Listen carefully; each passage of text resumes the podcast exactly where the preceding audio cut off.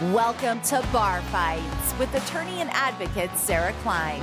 Taking on issues that matter and advocating for legal, cultural, and political change everywhere in order to protect children and vulnerable adults. Joining the conversation are survivors, advocates, lawyers, media personalities, athletes, celebrities, authors, wellness aficionados, and many more. Because bringing real justice takes a team of experts who care. Now, leading the fight is your host, Sarah Klein. Hey, you guys, and welcome back to Bar Fights. It's been a couple weeks. Um, I hope you're having an amazing summer. And Today's episode is one of those episodes that is just a wow. Um, I'm really, really honored to have our guest here today and for you guys to hear from him. I never in a million years thought I could have somebody so distinguished and so incredible and such a change maker on my show. So it's a real honor. I'm going to tell you a little bit about this guest, but I'm going to, um, I'm not going to do him justice. I'm going to let him tell us in his own words. Our guest today is named Nat Glover. He was born in 1943 in segregated Jacksonville, Florida, raised under impoverished circumstances and against all odds joined the Jacksonville Police Department in 1966 and became the first African American detective supervisor and then went on to become the sheriff of Jacksonville, which is the he was the first elected black sheriff in the state of Florida since the late 1880s, which just blows my mind. He's also an author of a book called Striving for Justice, a Black Sheriff in the Deep South. And you guys know on this show, we are all about striving for justice, being those trailblazers, you know, speaking up and standing out when we need to um, in order to effect change. So, Mr. Glover, what an honor to have you here. Thank you so much for joining us on Bar Fights. And thank you, Sarah. I'm honored to be here. Oh, well, so fill us in. I gave sort of the the the highlights. It must be like a little surreal when you hear somebody like giving the highlights of your life story. But if you wouldn't mind um, bringing bringing you know a little more detail to your trajectory, being born um, in the deep South, and how you arrived at, at where you eventually arrived. Well, uh, uh thank you for this opportunity. Uh, first, let me say that um, I, I, I, did um, some things that people would, could call historic, mm-hmm. and uh, and I certainly uh, appreciate that. But um, had a lot of help, and and one of the things that I know I talk when I talk about my journey, I talk about it as a a divine journey. You've already outlined the fact that uh, I grew up um, in a situation where um, we didn't have the the best of everything. Uh, I was grew up in a, a shotgun house with um, a brother and two sisters for the most part. Ended up with two more sisters, but they came later. And um, there were times when um, we had some challenges as as it relates to paying the rent and and and that kind of thing. Just to give you somewhat of a snapshot of the um, circumstances. But um, um, I was fortunate to have some things happen to me that I cannot describe in any way other than uh, divine. And um, got an opportunity to um, um, go to school, of course, uh, public schools, and I was blessed with uh, two parents who made the commitment that we will get an education, although there were a time when I wanted to drop out of school and my mother made it clear if I was going to stay in the house, uh, in that house, that I was going to school. And to this day, I think that saved my life, or certainly kept me out of jail, at least. So, um, fortunate um, there. Um, I um, I tell you, I had some traumatic e- events that happened to me that kind of shaped uh, my life. You talked about a little bit about my past as it relates to me becoming a historic sheriff in Jacksonville, Florida. But I have to also tell you that um, when I was um, 17 years old, I was uh, working uh, at a cafeteria in downtown Jacksonville. And uh, I had a situation where um, I walked into a situation where there were sit-in demonstrations occurring in downtown Jacksonville area where we had uh, youthful uh, Black uh, students conducting sit-in demonstration at some of the department store lunch counters. Lunch counters were for white only, so these uh, uh, sit-in demonstrators who from the NAACP would come in on uh, weekends and sit at the counter and pretty much shut the counters down because they wouldn't serve them. And but this particular week, uh, we had some Ku Klux Klansmen and white supremacists come to Jacksonville to put a stop to that. And they did that, as a matter of fact. They came in and they were all issued axe handles. I mean, I'm talking brand new axe handles to confront the sit-in demonstrators with. And now I'm working at the Morrison cafeteria, and I don't know all of this is going on outside. So I'm on the inside. So um, when the de- sit-in demonstration started, the um, um, white supremacists and Ku Klux Klansmen confronted those individuals and ran them out of town with those axe handles. And uh, so pretty much shut down downtown Jacksonville. Um, and so the uh, supervisor came in where we were all working inside of Morrison cafeteria. A lot of a lot of us were black, of course, and told us to get out of town because there was a disturbance in downtown Jacksonville, and we needed to get out of there for our safety reason. Well, um, and all of the employees left. But I stayed a little longer because I had the last chore that had to be taken care of, and that was mop the floor. Well, when I came out of Morrison uh, an hour after everybody else had left, I was quickly surrounded by these um, white supremacists and Klansmen. And of course, they called me a couple of choice names and asked me what was I doing down there and start hitting me with the axe handles. Now, um, I was terrified, and uh, but none of them actually hit me hard enough to knock me down or, uh, or knock me out or anything. I was fortunate there, but I ran to a police officer for help. He told me you better get out of town before they kill you, and and so I ran home. And the reason I took the time to tell you that, um, because I think that set the tone for my life.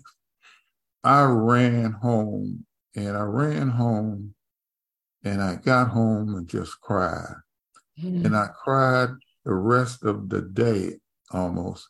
And I wasn't crying because I was hurt, although I could have died that day. Mm-hmm. I was crying because I ran. And in my neighborhood, you didn't run away from a fight. If you ran away from a fight, people will see you as a coward, and you would have to live with that in my neighborhood. So I was ashamed, and that was the reason I was crying. But after I composed myself, I said to myself that I will never run away from another fight. Mm. And I said, if it, if it costs me my life, I will never run. And that pledge to myself actually shaped my life and my career so that was how I ended up. Uh, I always wanted to be a detective, so I ended up as a police officer, and then um, um, had a stellar career because I was able to do some things that actually made me stand out to the point where you mentioned that I was the first um, um, detective uh, supervisor. I was the first African American supervisor in the Jacksonville Sheriff's Office to be assigned white subordinates, and and and then later on, I was distinguished to become Police Officer of the Year by four different organizations. So um, that kind of set the tone for me to rise up through the ranks and eventually become um, sheriff of, of, Duval County, Jacksonville, Florida. And I was the first African American sheriff elected in Jacksonville, Duval County, but I was also the first African American sheriff elected in the state of Florida since 1888. So um, it was a historical moment. But I think that traumatic moment set the tone for where, where I sit today here talking to such a distinguished um, commentator here. And, and um, so uh, that misfortune uh, turned out to be a, a very, very life changing moment for me. And incidentally, Sarah, during the time I was working at Morrison Cafeteria, I got arrested.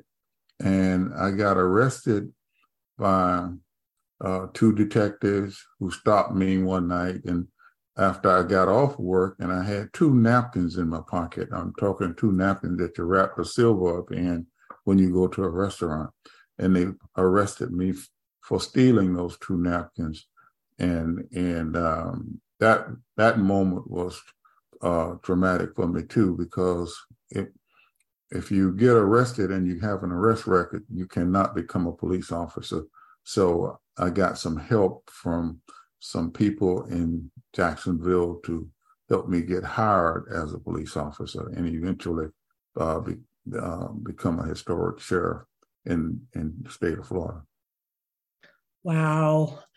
I'm just in complete awe and I'm so deeply touched by that story. And thank you so much for sharing that. And what really stuck, I mean, so much stuck out, but what really stuck out is, you, you know, you saying trauma setting the tone and misfortune turning into what then became some blessings or some opportunities um, in your life. Do you think?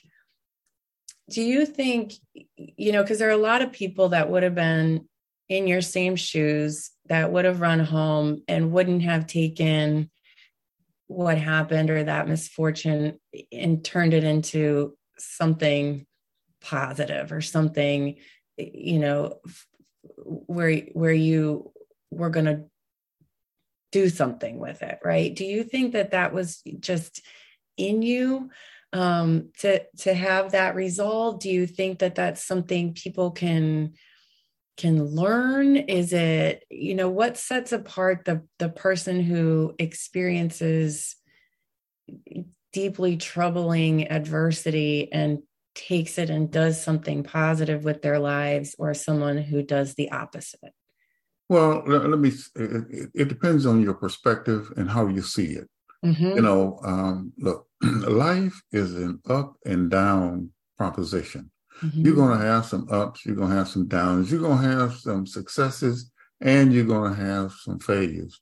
But when I look at life, I look at life as a, a journey, and and on that journey, you will have some challenges but I always thought that if if you trying to do the right thing for the right reason, there will be solutions to those challenges that you have that you may not have even thought or known those solutions were there until you had the challenge. So um, you can take your the times that you are traumatized or you uh, the times that you had a failure and you can wallow in them and give up or you can say this is something that happened to me to get me ready for the next challenge and and and then uh, move forward with it.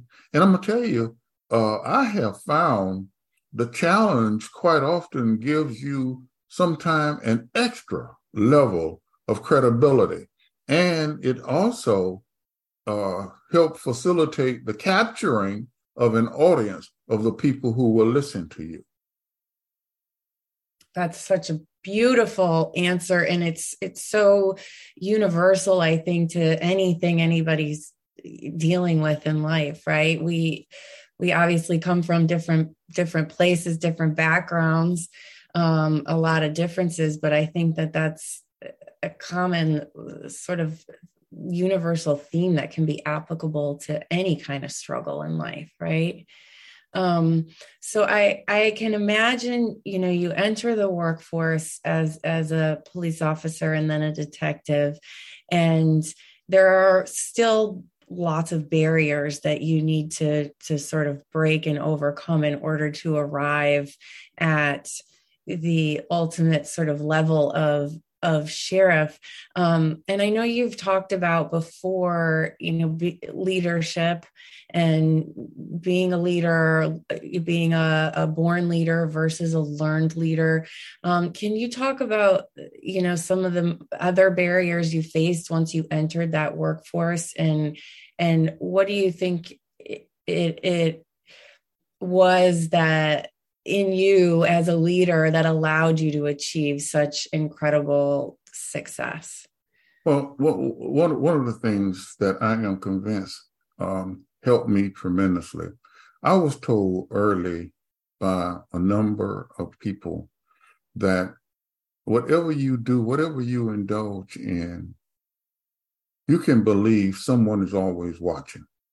And they and and they are listening to you and and you have an opportunity to set yourself as a creditable person where when you speak, people will lean forward and mm-hmm. want to hear what you got to say, or you're going to be that person when you open your mouth, people kind of just lean back and say, let them say what they got to say and get this over with, and we can move on.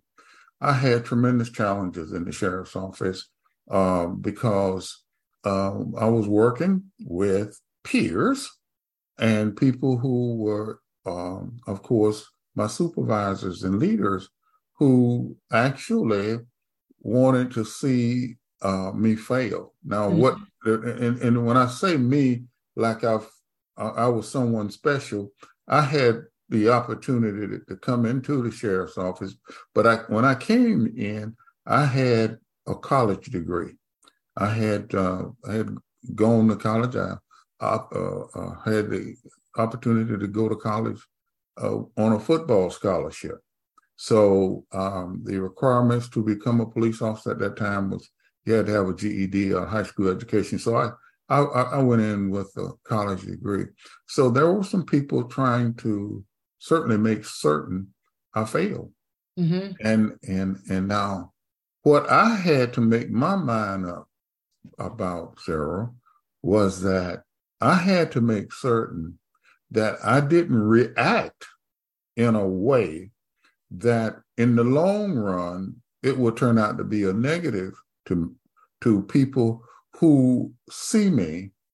And in the short run it might have yes given me an opportunity to chest uh, thump my chest and say i certainly told them off. I certainly took care of that that's a short lived moment of gratification that could very well have long range implications. Mm-hmm. And those long range implications could be negative implications. So you have to be careful. Each time I got promoted in the sheriff's office, the enemy I call, are the people who tried to kind of get me off course would go to the records division and get my mugshot and paste it on the wall in the main building of the police memorial building and and and put a note under it. So now we have promoted a criminal to chief. Oh and then later on deputy director and later on director. And and and and see I, they were waiting for me to overreact to those things. And i and i i didn't. Uh, i let the people handle it who was assigned to handle things like that. So the people that that i think took care of it pro- appropriately for the most part and and i moved on. And and so that's how I eventually got to a position where I was a legitimate sheriff candidate. Did you ever, once you got to that position, ever say to yourself, "Well, now, I mean, I'm going to make your life miserable because you tried, you tried to shut me down time and time again," or did you just always keep your head held high? That's a that's a great question, Cheryl. One of my rules in life is that I don't do reprisal. Mm-hmm. I, I, never uh, go, go to the level of the person to try to get them back for something they did to me. And, and in other words, there were many times in the sheriff's department when my peer group, people who wish me well, would be upset with me because I would be trying to help the people who they say were stabbing me in the back. Mm-hmm. But I kept in mind what I talked to you earlier about. I was told a long time ago that people are watching. They are taking notes on how you react to situations. So, do you want to be the kind of individual that people will say he's a or she is a creditable person, or they are an emotional person who will wallow when they are challenged by people who are wallowing, trying to give them a hard time. So no, I was always uh, I'm gonna I'm gonna stay above the fray. And and and and that's the way you win people respect that's the way you you win people trust you are so full of wisdom. I could talk to you for hours. Um this is so good. So what made you decide to put this all in in writing? These stories are are so good. Um there's so much wisdom and gold. What made you put pen to paper and and put this out for all of us to to get to read? Well, uh, and that too is, is, a question and one that I'm glad to ask because one of the things uh, people had been telling me for years, you need to write a book, mm-hmm. write about your life. You need to share your experiences, and and I was always saying well, look, I'm not that much different from other people. Had a few challenges and was able to overcome them. So I don't think all of that is worthy to be, you know, uh, up trying to do chest thumping. So uh, I didn't want to do it until I got to this stage in life and I had a group of people come to me. And I'm talking, these are people whom I trust and who had tremendous credibility with me. And they said to me, look, you talk and we'll get somebody to do the writing. And and then uh, let's see where it goes.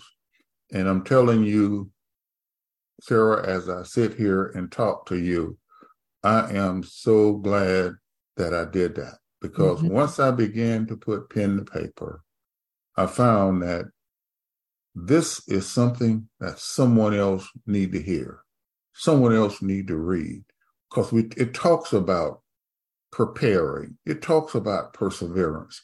It talked about planning. It talked about prayer. And, and, and all of those things, they mean a lot to me. So um, I wanted to um, share that. And, and one of the one of the things that I, I always wanted to um, have when I was a, a young person, I wanted to have a person I can go to and ask some of the hard questions I had in mind. And I, I only had um, my, my, parents, but uh, um, I wanted to either be that for somebody else or be able to send somebody to somebody that they can trust. And and and I talk a little bit about that in in in in the book because I say, look, if you're going to select somebody that you're going to use as a person, I call them your go-to person, they should have certain characteristics. They should they should be creditable. They should have some competence. They should be smart people. They should have uh, a person who will tell you the truth. Um, and so they should, and they should be a person who's confidential and courageous enough to tell you what you need to know. And and those are a few of the requirements. And incidentally, they should have some connections to you. It'd be a good thing if they were, let's say, a, a, a friend of yours, or a colleague, or even your significant other, and and and and find you somebody with some common sense. And those are some characteristics. But find you somebody that you can be able to ask what do you think about this? Because too often, Sarah, we look at a situation and we think we see it because we're looking right at it until we ask somebody else what you think about it. And they give you a whole different perspective. Well, if you're going to be a person who's sharing those kinds of perspective to an audience, you need to at least know what maybe some others see. So, and that gives you the kind of credibility for people to listen to you. So that's important. Oh, that's so awesome. And I want everybody listening to know you can order this book. I'm so excited for it. You can order this book on Amazon. You have a great website called strivingforjusticebook.com. The book comes out at the end of August. Um, I've pre ordered my copy, and you are going to do some book speaking and signing events around Florida, it looks like. So, any of our listeners down um, in Florida, definitely check out strivingforjusticebook.com. I have a feeling it's going to be one of those books where I'm highlighting and underlining and just gleaning for for gold which i'm sure that it is absolutely full of um, you're an incredible incredible human being. And i am truly humbled that you took this time to spend with me and my audience. Um, a man of grace and of dignity. It's been really an honor to get to meet you nat. And thank you. I feel honored and privileged to have you invite me. And and so glad. And incidentally, the book "Striving for Justice," it uh, I talked about that because I, I think that uh, sometimes our criminal justice system fail to be balanced in uh, the, the people that get arrested, prosecuted, and mm-hmm. eventually sentenced to the correction system. So that's that's uh, something that uh, will be interesting reading. So thank you for that. Yes, it's an absolute honor. And you guys get this book, pre order on Amazon, Striving for Justice, Nat Glover. It's been an honor. You guys will see you next week here on Bar Fights. Thank you.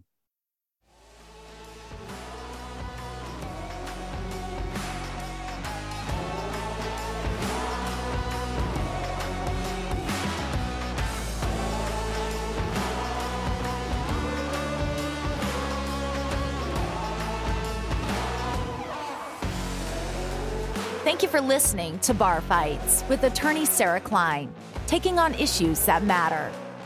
Please check out our website at barfightspodcast.com, Instagram at barfightspodcast, or Twitter at barfights underscore pod for the latest show updates and archives.